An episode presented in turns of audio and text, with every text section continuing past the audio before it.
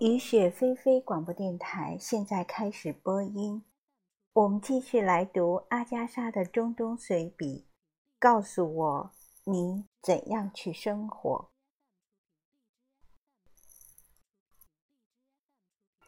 今天我们回查加巴扎，上校和疙瘩来布拉克，回到原来的房子里，觉得非常舒适。一进门就看见上校正忙着到处贴布告，大多数布告用词都粗鲁无礼。他还把屋子收拾得异常整洁，我们都找不到想要的东西了。我们想要报复他一下。最后，我们从旧报纸上剪下辛普森夫人的几张照片，贴在上校的房间里。一大堆照片等着冲洗。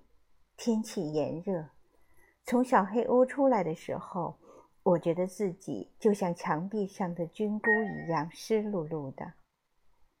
仆人们忙着为我准备相对干净的水，用棉布将水里的泥沙一遍一遍过滤掉。等到最后用于显影的时候，水里只剩下少量的沙子和灰，冲洗出来的效果相当理想。一个工人来找马克思，要请五天的假。干什么去？去蹲几天监狱。今天的营救活动令人难忘。夜里下了一场雨，到了早晨，地上一片泥泞。中午大约十二点，一个相貌粗野的人骑马飞飞奔而来。那神情仿佛是要传达天大的喜讯似的。其实，他带来了最坏的消息：上校和疙瘩坐车启程来找我们，却在途中陷进了泥沼。马克思让传信人带上两把铲子，立刻先去。接着，我们组织了一支救援队，用法国兵送过去。救援队一共六个人。由萨尔基斯负责，他们拿起铲子和木板，欢快地唱着歌出发了。马克思跟在他们后面大叫，让他们小心，别把自己给陷进去了。马克思的担心还是变成了事实。幸运的是，他们出事的地方离玛丽只有几百码，玛丽的后轮完全陷在泥里。车里的人整整花了五个小时，也没能把他从泥里弄出来，都累得精疲力尽。米歇尔自以为是的鼓励和指挥，简直要把人逼疯。他尖声嘶叫着，主要由“加油”组成的号令，一连折断了三个千斤顶。在救援队员，他们个个肌肉发达的帮助下。在塞尔基斯的得力指挥下，玛丽突然从泥里冲了出来，溅得所有人满满一身泥。车后留下了一个大坑，上校将它命名为“玛丽的坟墓”。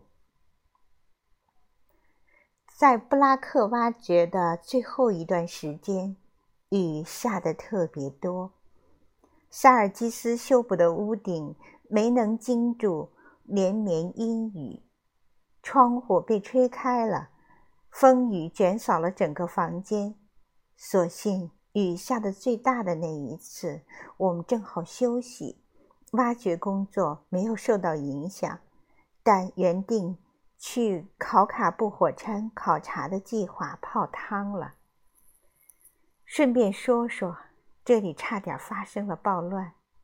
最近十天的工作。恰好在星期六结束。马克思让阿布德·艾萨拉姆去通知大家，第二天不用上工。这笨蛋居然胡说八道！明天是星期天，因此不用工作。人群中顿时炸开了锅。什么？这么多体面的穆斯林，竟然要被二十来个可比的亚美尼亚基督徒羞辱！一个暴怒的体面人，名叫阿巴斯·伊德，开始组织罢工。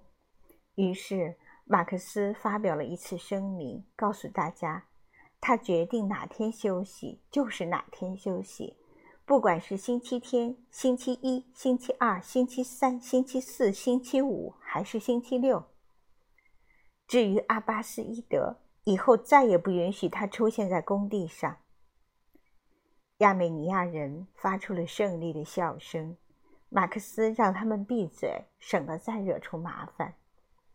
随之而来的是发工钱的日子。马克思坐在马力上，米歇尔背着几袋钱从房子里踉踉跄跄地走出来。谢天谢地，梅基迪现在已经不合法了，叙利亚货币才是通行的货币。米歇尔把钱袋放在车子里。马克思从驾驶座的车窗伸出头来，活像火车站的售票员。米歇尔在车上放了把椅子，做出一副现金管理员的模样，把钱币摆成几小堆，一边计算别人能拿到多少钱，一边叹气。马克思翻开一册巨大的账簿，喜剧上演了。被点到名字的工人一个接着一个上前领取他们的工钱。这些账目都是头一天晚上花费了巨大的功夫算出来的。首先需要核算每个人的奖金，然后再加上他们的工资。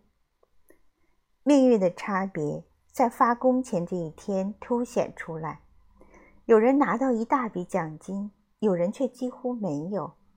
人们说说笑笑，即使那些不幸没有领到奖金的人也很开心。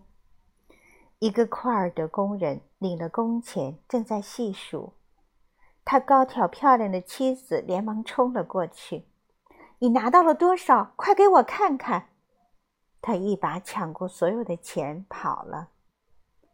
两个样貌文雅的阿拉伯人轻轻地扭过头去，十分看不惯这种。毫无女人味儿，也毫无男人味儿的行为。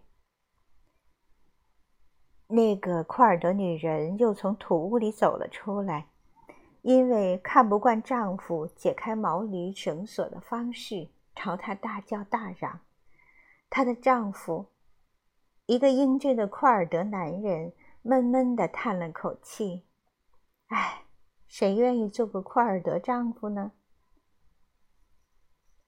有人说，如果你在沙漠里被一个阿拉伯人抢了，他会揍你一顿，留你一条活路；但如果换成库尔德人，他会仅仅因为杀人好玩而干掉你。或许在家是妻管严的男人，出了门愈加凶狠。两个小时后，终于给所有人发完了工钱。达乌德·苏莱曼和达乌德·苏莱曼·穆罕默德之间有点弄混了，现在也已圆满解决。阿卜杜拉笑着走回来，说他多得了十个办法了。小马哈茂德则强烈要求补发四十五升丁。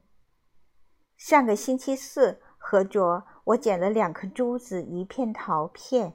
和一点黑曜石，所有的要求和反驳都一一经过查实和处理。随后，我们开始征询意见，看看谁会继续留在这里工作，谁将离开。几乎每个人都表示要离开。何卓，下一个星期的事儿谁知道呢？是啊，马克思说。等你们花光了手头的钱，就知道了。一点不错，何卓。大家友好的道了别。那天晚上，他们在院子里载歌载舞。